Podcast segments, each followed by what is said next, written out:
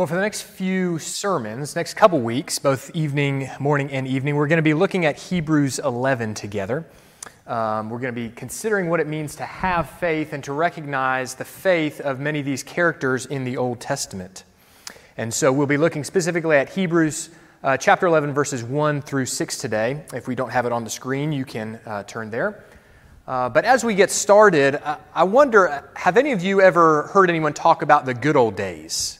Maybe uh, when you were a child and you, you listen to your grandparents and hear them talk about the good old days when things were cheaper and life was simpler. Maybe you refer to the good old days yourself. Maybe, maybe for you, that's when you were in university and you didn't have much responsibility and you could spend a lot of time with your friends. Maybe the good old days were when you were a newlywed and it, it was just you and your spouse. Or maybe when you had your first child, those were the good old days. I don't know if many of you are familiar with the American version of the TV show The Office. Uh, that's one of my favorite shows. And on the last season of the last episode, there's, uh, there's a character named Andy who gives, uh, who says something that's kind of turned into one of the more well-known quotes of the show. Uh, he has moved on from his time at this company that he worked, and he was no longer with his friends anymore, uh, but has this loss that he senses, even though he's now at his dream job. And, and he says, and when he looks into the camera, he says, I wish there was a way to know you're in the good old days before you've actually left them. And I think this is a sentiment that, that many of us experience. We may feel that often. And this is actually a sentiment that's being experienced by the New Testament church here. And so, this is what the author of Hebrews is, is really addressing because these young Christians, Many of them are from a, a Jewish background. And so they're experiencing this, this feeling of, of wishing for the good old days at times because they remember their heritage and their customs and their cultures. But now, as they've been brought into faith in Christ, they're experiencing persecution. They're experiencing hardship. They're being abandoned by family and friends. And so many of them are, are tempted to turn back. And so, this is what the, the author of Hebrews is warning against. He's encouraging them not to turn back.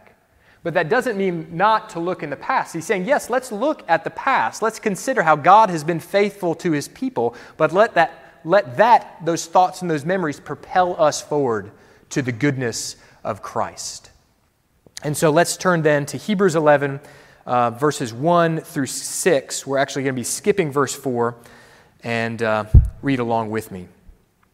Now, faith is confidence in what we hope for and assurance about what we do not see.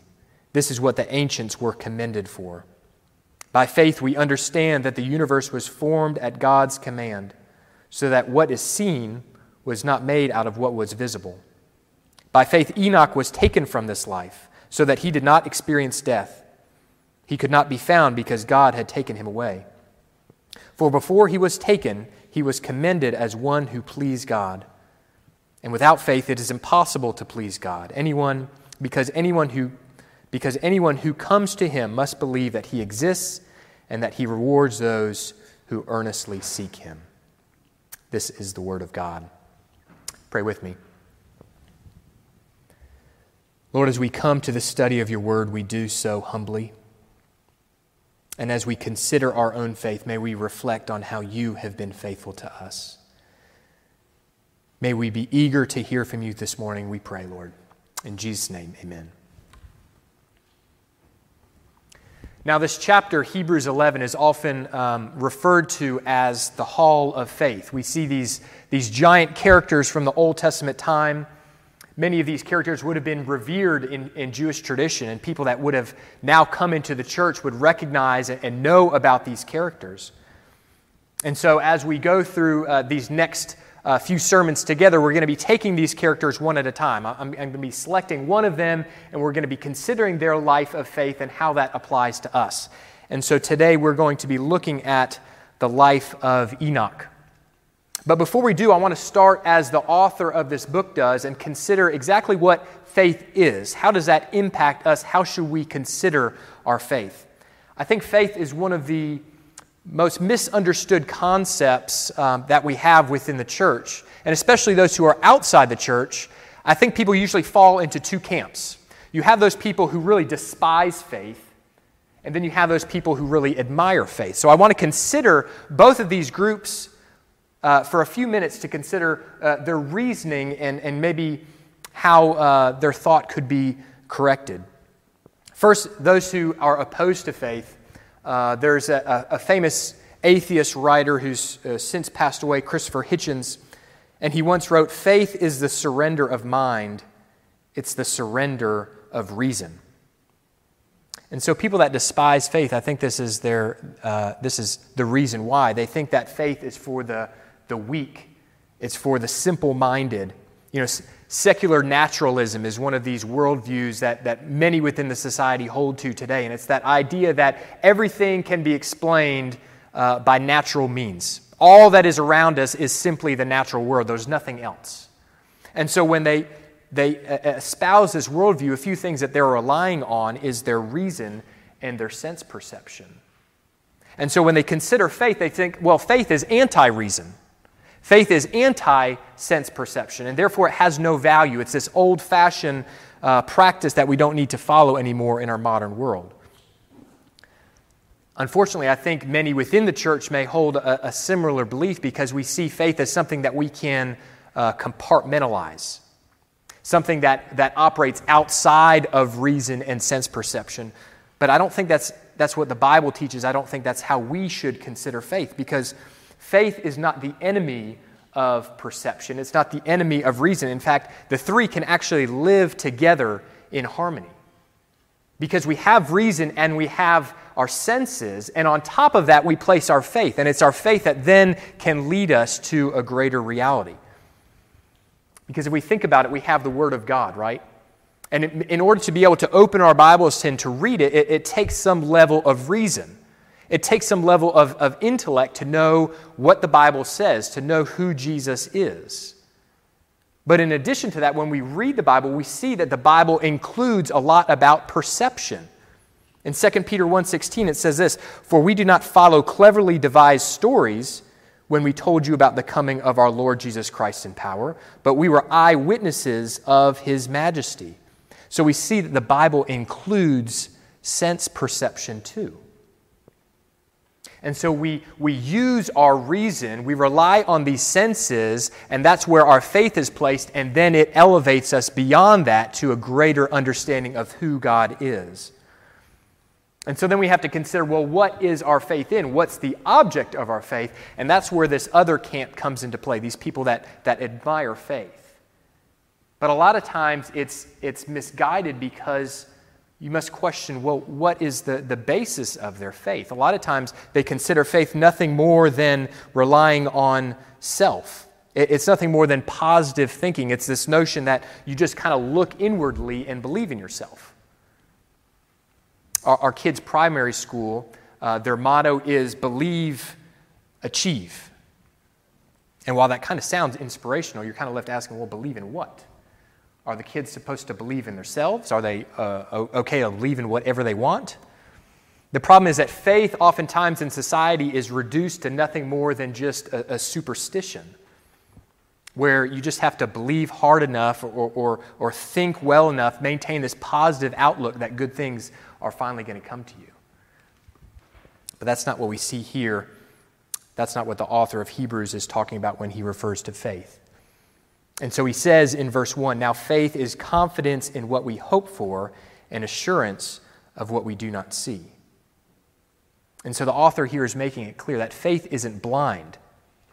Just like our eyes allow us to see the natural world around us, faith is the organ by which we are able to see and sense the invisible spiritual world.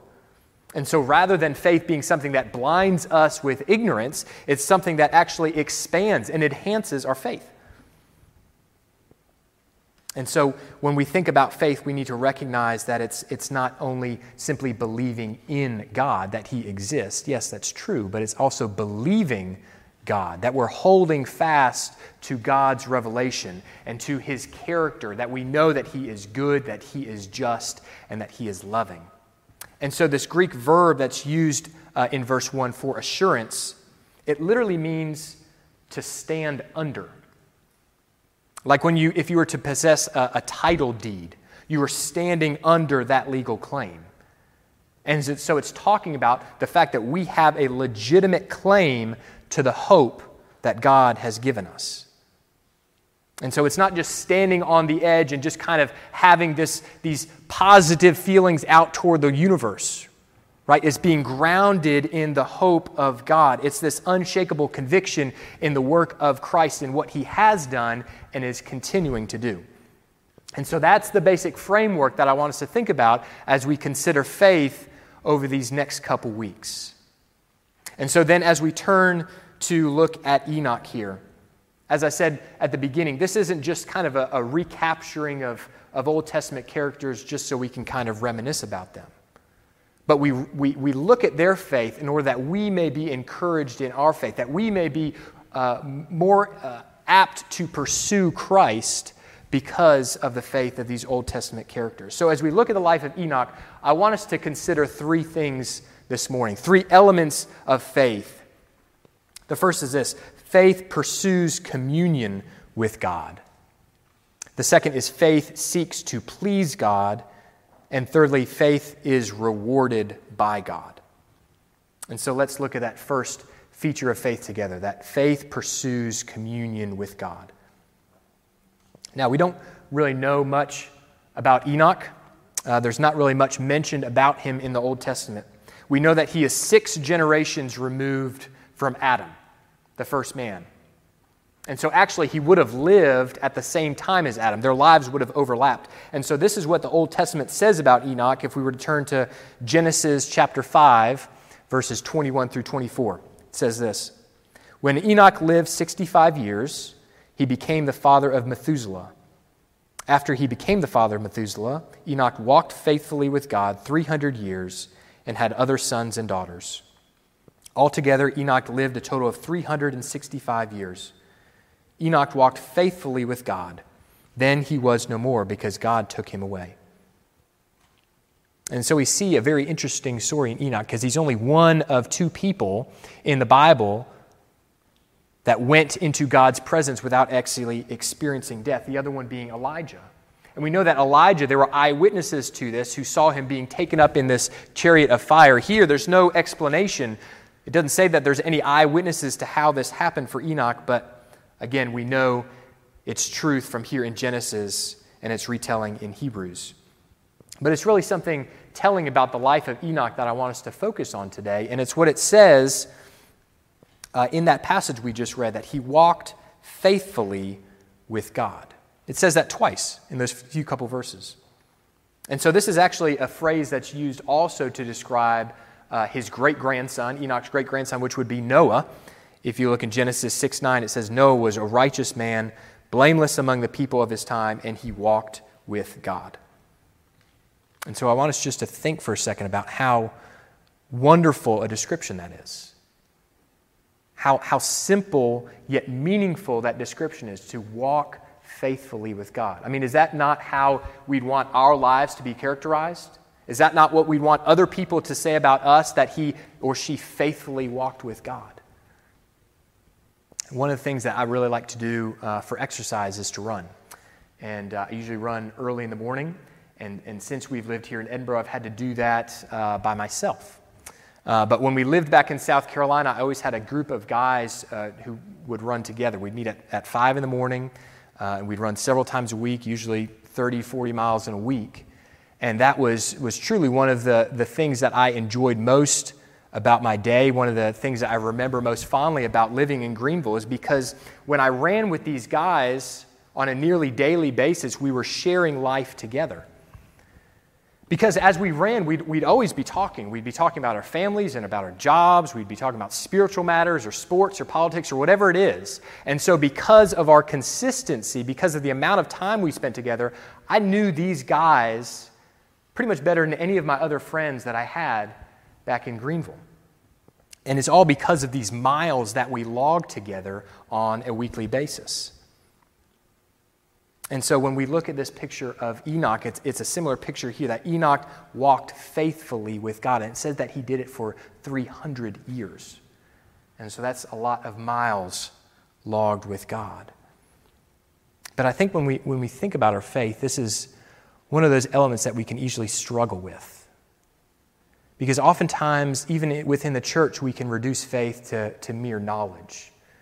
That we know the Bible, we know who Jesus is, we know the plan of salvation, and we think that that's uh, sufficient for our faith. Maybe we take it a step further and, and we kind of recognize that faith is more about intellectual assent. That, yes, I know the Bible, but I also believe it. I, gr- I agree that Jesus is the Son of God. I, I believe that He came to earth and died on the cross and rose again. But while these, these two elements are good and they're necessary, faith needs to go beyond knowledge and this intellectual assent. It says in James 2:19, "You believe that there is one God. Good. Even the demons believe this and shudder." And so we, we need to think when we, when we recognize what faith is that there's this third element and this is what's being encouraged by the author of Hebrews here. When we talk about faith, when we talk about walking with God, it's this level of personal trust. It's this deep affection that involves our wills and that involves our heart. It's this sincere love that we have for Christ, that we want to be near Him, that we want to embrace Him, we want to be hidden in Him. And so, this is what we see the, the author of Hebrews repeat several times that he emphasizes in his letter is this drawing near to God. We see it in Hebrews chapter 4, chapter 4, verse 16. It says, Let us then approach God's throne of grace with confidence, so that we may receive mercy and find grace to help us in our time of need. Hebrews 10:22 says this, "Let us draw near to God with, with a sincere heart and with full assurance that faith brings." And so we see that faith is relational. This is how God created it. This is what his original intent was to live with us. If, if we look back to Adam and Eve in the garden, they lived in perfect fellowship with God. And it wasn't until sin entered the world that, that Adam and Eve began to push back against that relationship. We know when they ate that forbidden fruit, it says that their eyes were opened. And soon after, God walked in the cool of the day through the garden, and what did Adam and Eve do? They hid. And so, how often do we resist our relationship with the Lord? Yes, we're willing to, to confess a creed, we'll be able to profess our faith verbally, but having that relationship is often a struggle. You know, instead of spending time in the Word, maybe we're tempted to, to just sit on the internet, scroll through Instagram rather than actually spend time in devoted prayer, we're content just to watch Netflix. Rather than creating this devotion, this, these, developing these patterns of devotion in our life, we get all consumed with our work or with our family or with recreation. And the root of this resistance is really our sin because we know that sin has separated us from God. It's, it's our sin that causes us to resist God, that causes us to feel uncomfortable in His presence. But we know that it says in Colossians that though we were alienated and hostile to God, that we have been reconciled to Him through the blood of Jesus. And so I think this is important to note that Jesus didn't die just so that we will give him our intellectual assent. He died that we may be brought into relationship with him, that we may be children of God. One of the last things that Jesus said to his disciples in that upper room, he, he said, I'm not, I don't call you my servants, but I call you my friends. And so when we look at faith, we recognize that it, we are welcomed into communion with God. And then that second point faith seeks to please God. If we look back at the second part of Hebrews 11:15, it says this that Enoch, uh, he had been taken up. Before he was taken, he was commended as one who pleased God. And without, pos- and without faith, it is impossible to please God. And so we see that our, our faith is to be pleasing to God. It's to bring him joy and pleasure that we may desire to be in relationship with him.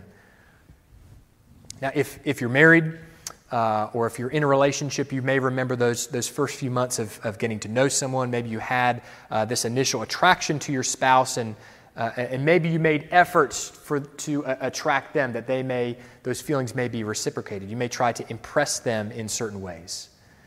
Um, I remember when I was in university, I, I played on the rugby team, and uh, Rachel would, would come to all my rugby games And whenever I had occasion to score a try, you know, you kind of run back down the pitch and you kind of glance up in the stands to see if she's looking, see how she's responding, to see if she's impressed with my, my feat of athleticism. Maybe you did other things to uh, try to impress your spouse early on. Maybe it was your, your intellect. Maybe it was your ability to cook or, or your style or whatever it may be. But I can tell you after 13 mar- years of marriage now that, that Rachel could really care less about being impressed by me. And that's, that's no fault of her own. She doesn't care if I, if I walk around the house trying to lift heavy things or I tell her how far I've run or, or how many books I've read. That's not what's going to bring her pleasure. What's going to bring her pleasure as her husband, being in relationship together, is by spending time with her, by talking with her, by caring for her. And so that's how we're going to sustain a relationship, our relationship with God, not doing things for Him, but walking with Him. That's us, and that is how our true relationship would be with Christ. And so this, this truth really transformed the lives. If we uh, look back to, to Martin Luther, um, he, as you may know, if you know anything about him, when he was 21, he entered a monastery. He thought God was calling him to be a monk. And in one of his journals, he wrote this he said, I was a good monk and kept my rules so strictly that I could say that if ever a monk could get into heaven through uh, monastic discipline, I was that monk. But yet we see that he, as he strove to encounter God, as he strove to please God, he actually felt more, more distant from him because he recognized that his piousness wasn't bringing any sort of sense of, of, satisfaction or security in his life. And it wasn't until he had this, this light bulb moment when he was reading from Romans.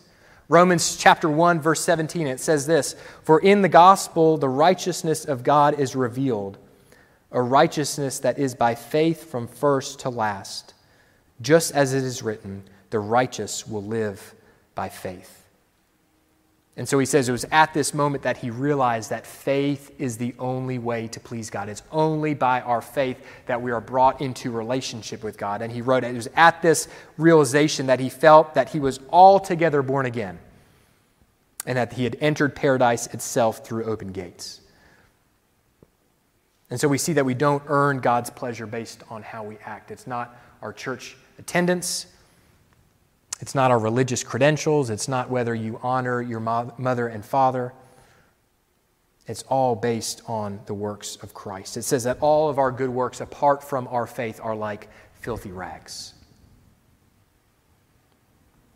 And so we must have true faith if we're going to try to it, we're, if we're going to try to bring pleasure to God. But there's, there's that kind of opposite side of the coin. If we have faith and we're not trying to please God through our actions, then we also need to recognize that we should not be attempting to please the world, to please man through our actions. Because we can't do both. D.L. Moody said this about Enoch. He said, I believe that Enoch was the most peculiar man who lived in that day. He was a man out of fashion of the world. He did not go with the current and the crowd. He was one of those who set his affections on things above. He lived days of heaven upon earth, for the essence of heaven is to walk with God. And so, this is the kind of faith that should characterize our lives as believers. Rather than trying to earn God's favor, rather than trying to seek man's approval, we have this desire, we should have this desire to be in relationship with God that is pleasing to Him. And so that leads us to our, our third feature of faith that our faith is rewarded by God.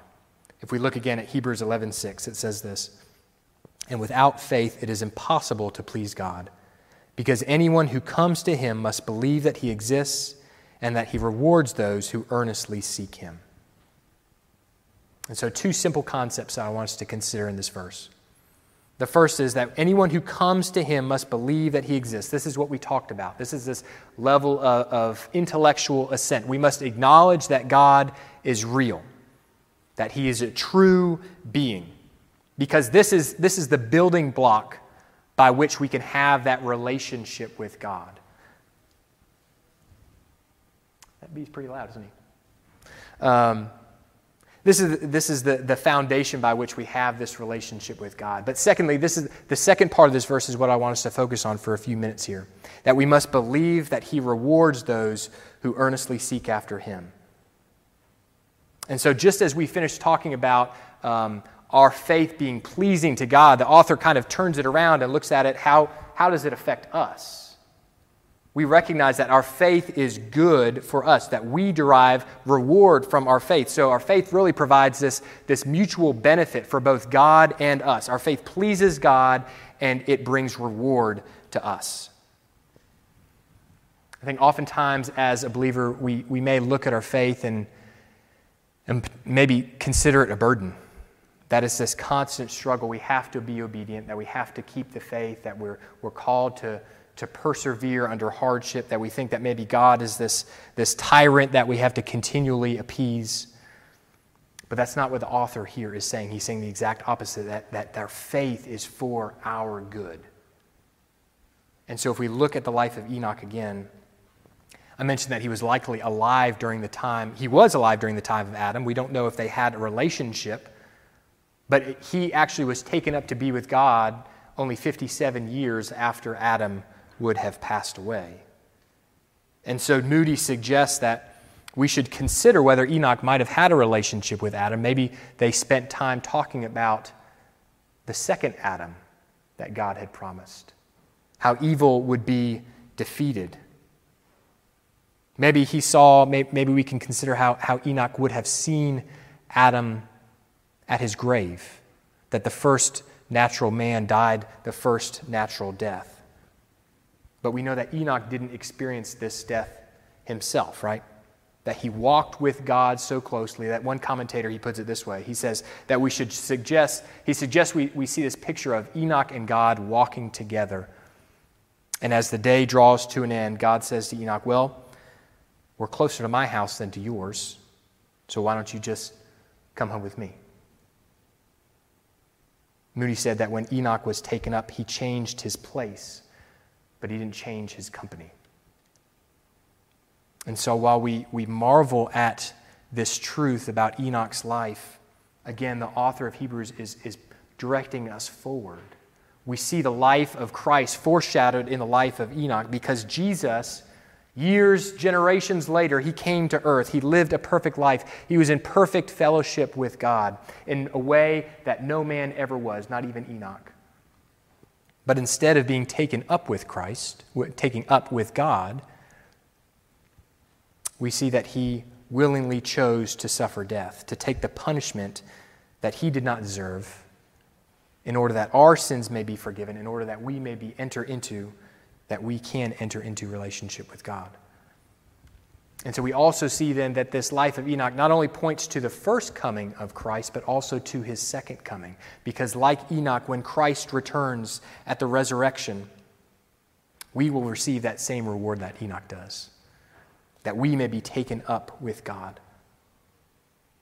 And so I, I don't know if, if many of you are familiar with uh, the catechisms um, if you're not, we, we, use catechisms within the church to instruct Christians. They provide a summary of, of the principles of our faith. And so, one that I thought was really uh, appropriate for this, this topic was from the Westminster Catechism. It was question uh, number 38. And the question is this What benefits do believers receive from Christ at the resurrection? This is the answer.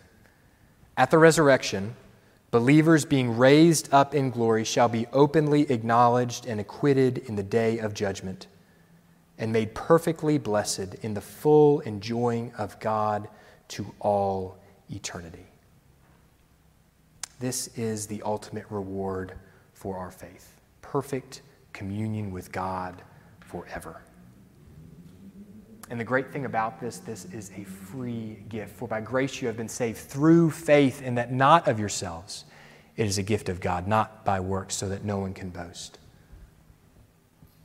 Earlier this week, when I was uh, putting my girls to bed, uh, Mary Catherine was trying to play some music on her tablet for them to fall asleep to, and she said it wasn't working. She said, My tablet's going haywire.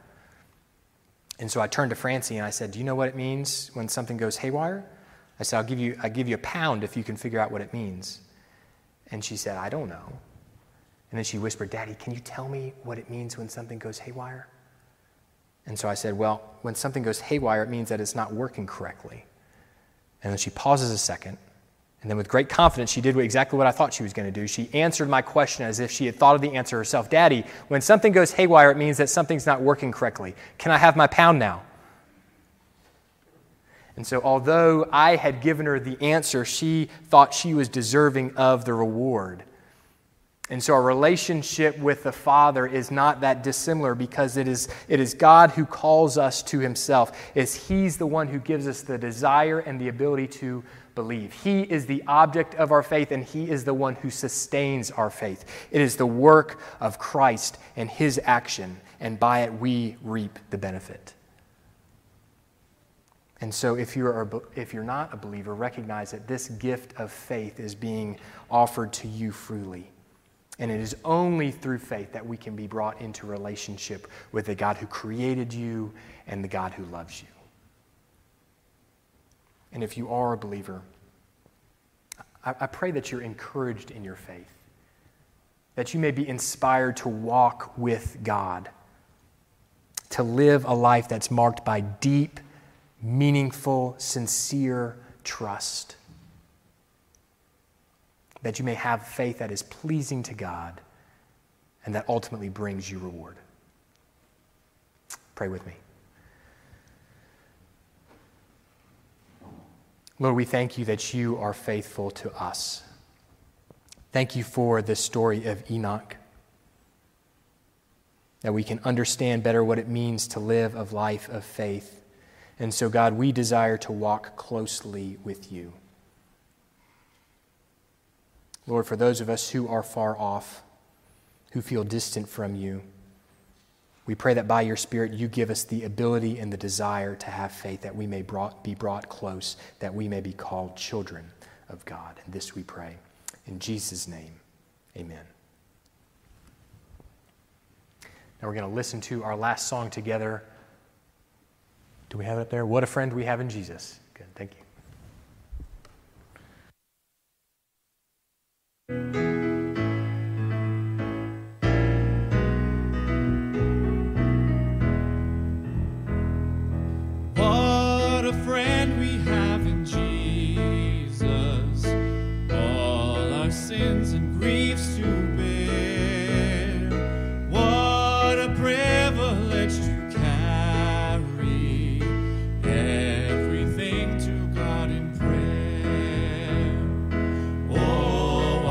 We often forfeit.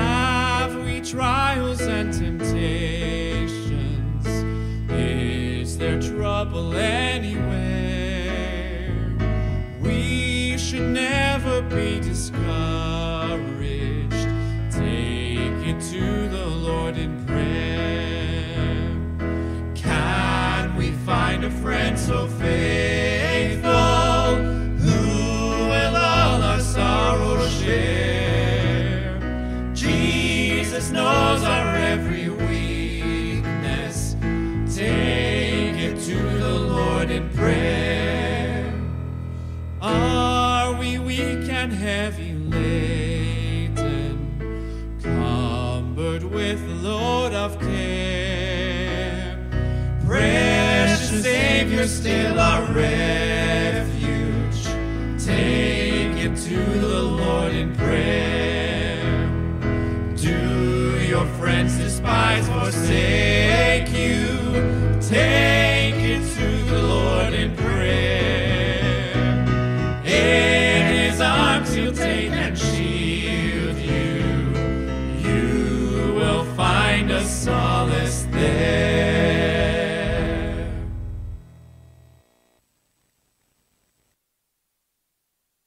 With me to receive our benediction, taken from 1 Thessalonians 5. May God Himself, the God of peace, sanctify you through and through. May your whole spirit, soul, and body be kept blameless at the coming of our Lord Jesus Christ. The one who calls you is faithful, and he will do it. Amen. Go in peace.